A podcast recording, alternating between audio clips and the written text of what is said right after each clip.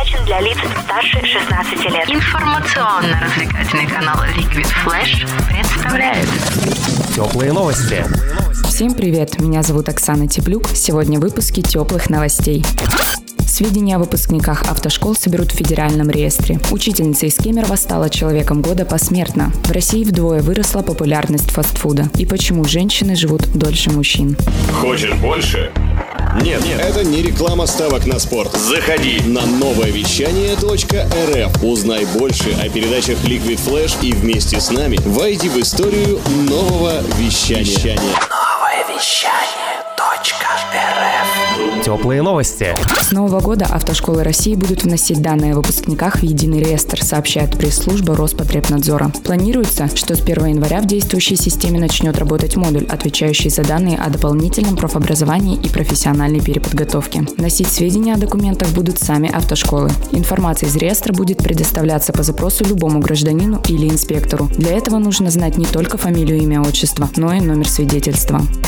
Учительница из города Кемерово Татьяна Дарсалия, погибшая в ТРЦ «Зимняя вишня» весной этого года, включена в список 100 выдающихся людей года по версии журнала «Русский репортер». День трагедии, когда начался пожар, женщина сначала вывела дочь, а после вернулась в здание и успела спасти множество жизней. Однако сама Татьяна погибла, не успев покинуть помещение. Напомним, пожар, унесший жизни 60 человек, произошел в Кемеровском ТРЦ «Зимняя вишня» 25 марта 2018 года. С 27 по 29 марта был объявлен трехдневный региональный траур, а 28 марта 2018 года было объявлено общероссийским днем траура. Фигурантами по уголовному делу в настоящее время проходит 12 человек. После трагических событий в Кемеровском ТРЦ по всей стране МЧС провели массовые проверки торговых центров на предмет соответствия нормам пожарной безопасности. К лету этого года было выявлено более 280 тысяч нарушений и приостановлена деятельность около 400 объектов.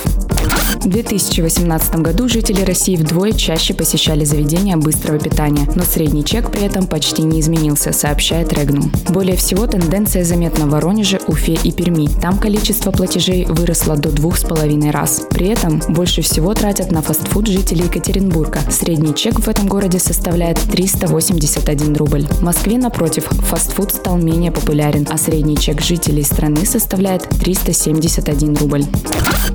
Средняя продолжительность жизни женщин в мире значительно выше, чем у мужчин. 73 года против 68 лет, сообщает РИА Новости. Генетики пришли к выводу, что женское долголетие зависит не только от социальных, но и генетических факторов. Связано это с устройством и работой половых хромосом. Данное предположение исследователи проверили на мышах, выращенных с разными наборами хромосом. Опыты показали, что продолжительность жизни мышей зависела по большей части не от пола животного, а от набора хромосом. Таким образом, женское долголетие может быть обусловлено генетическими факторами, суть и роль которых еще только предстоит изучить. Это были теплые новости. Меня зовут Оксана Теплюк. Всем пока.